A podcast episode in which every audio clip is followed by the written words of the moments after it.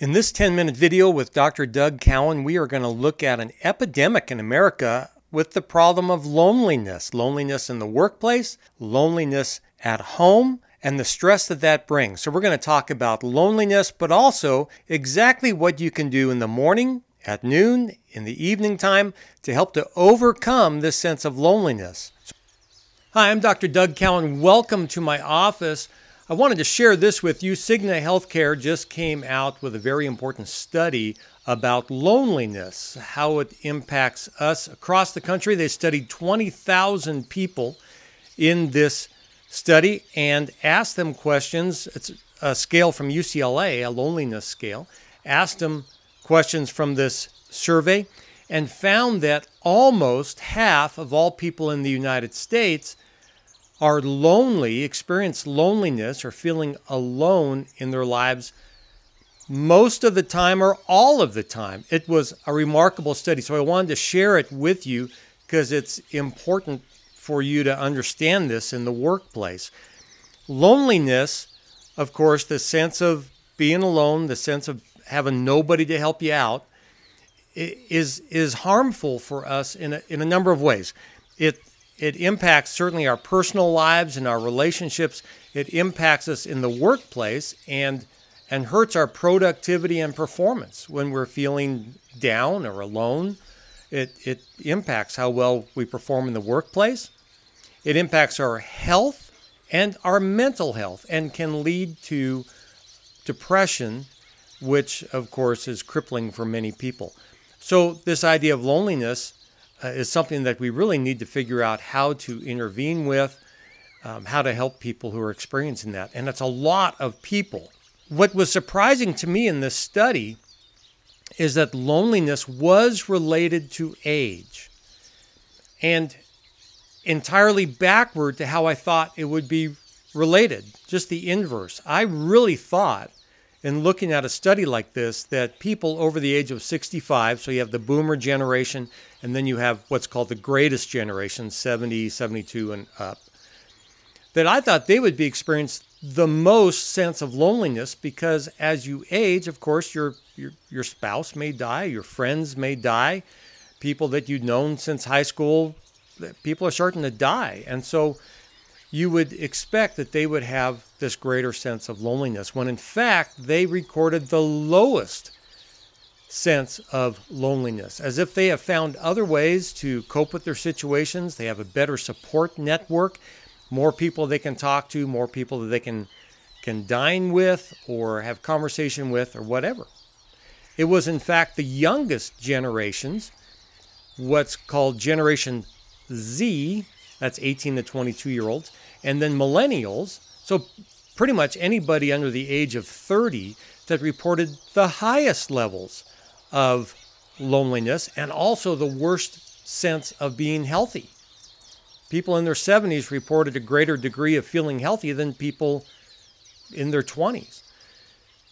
So that really surprised me. There's something going on. And the first thing that came to my mind was it's because of social media that the common use of Facebook, Instagram, and so on, social media, would create for them just a sense of very shallow relationships, not really seeing people very much face to face and feeling like you had 500 friends and and yet their friends are you know only putting up what's really remarkable about their lives that day and things that they're doing that you weren't invited to and and so on. And we know that that does have impact in people's mental health. And it seems to be growing a sense of depression among people.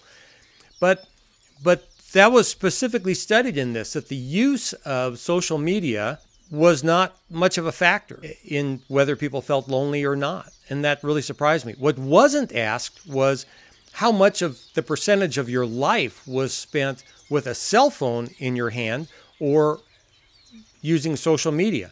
So people under the age of 30, of course, the, the majority of their life, at least 60% of their life, and the younger you get, the higher that percentage goes, people own cell phones. The young people have cell phones in their pockets all the time, in their hands, all day long. Where the boomers and the greatest generation people, the older you get, the less of a percentage of your life you've had a cell phone. So that wasn't wasn't considered, but uh, you know, I just don't know where to put that. I just know that the younger you are, the more of a sense of loneliness that you have. Almost 50% of people under the age of 30 reported feeling lonely much of the time or all the time. The use of cell phones for social media just didn't seem to matter. Being male or female didn't seem to matter. But some things did matter a lot. Income levels mattered a lot. The more money you made, the less you felt lonely or alone. Your family dynamics mattered a lot. The more functional, to use that word, your family was, the, the less that you felt lonely. Single moms reported a high degree of loneliness. They're, they're living with their kids, but a high degree of loneliness. Why? Because being a single mom is like the hardest job in the whole world. So, so that was, was a factor that was reported. Work satisfaction mattered a great deal. If people are working at jobs that they just hate, they feel more lonely than people who feel like their job is the greatest thing in the world and they just can't wait to get to work the next day. And probably the biggest statistical marker that really mattered was having daily, in person, one on one, face to face, eyeball to eyeball conversations that are meaningful with other people. But only 55% of the population surveyed, of the 20,000 people surveyed, will do this every day. Only half the little over half the people, will have meaningful conversations with another person face to face in person, not on the phone, not on Skype, as good as those can be, but certainly not, you know, in private messaging, but face to face. That mattered a lot that people do that. Other factors that seem to help is getting eight hours or more of sleep every night. The more sleep you get, the better you feel about yourself and about your situation. Your work hours, not feeling like you work too many hours or too few hours, but just right, that mattered a lot.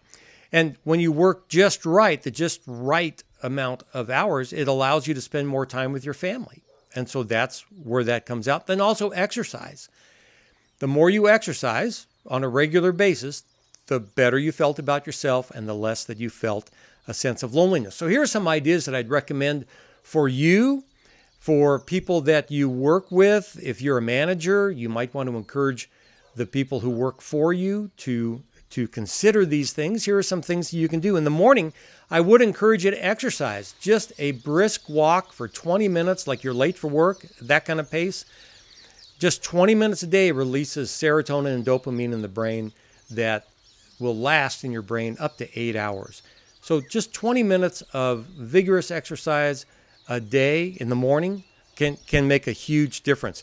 Also, in the morning, just to spend 15 or 20 minutes of quiet time before you leave for work, to get up, spend some time in gratitude every day. That changes the way the brain works helps the brain to feel better all day, just like that brisk walk will helps the brain to feel better. Gratitude. Just list five people or things in your life that you are truly grateful for. Write them down.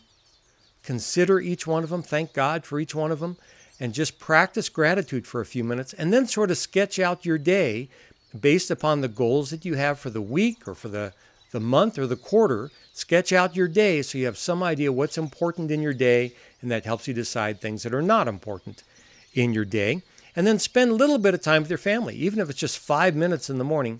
Spend some time hugging your kids, hugging your spouse, hugging whomever it is in your family. But but just spend that time with the important people in your life before you leave for work. And then at lunch, I'd recommend this: take someone to lunch. Talk to someone. Take someone to lunch so you can just talk to them face to face Talk to people, talk to family, talk to friends, talk to coworkers, but spend some time 15, 20, 30, 40 minutes talking to somebody face to face about some conversation that you would say is at least moderately meaningful to you and to them. And then after work, I would certainly recommend this that you be with your family, that you spend time with your spouse, your kids, that you be with some friends that matter to you. And that you relax a bit. Turn off the TV. Hide your cell phone for about two hours. The world will wait. You can call them back in two hours. Hide your cell phone for about two hours and just be with the people that you care about. Now, if you do all those things and you're experiencing this loneliness, maybe even depression, and things don't really change for you and you just don't know why, hey, I'd encourage you to see your doctor, get a physical, talk with him or her about that. Uh, when it comes to clinical depression, about 20% of all clinical depressions are from issues like thyroid issues.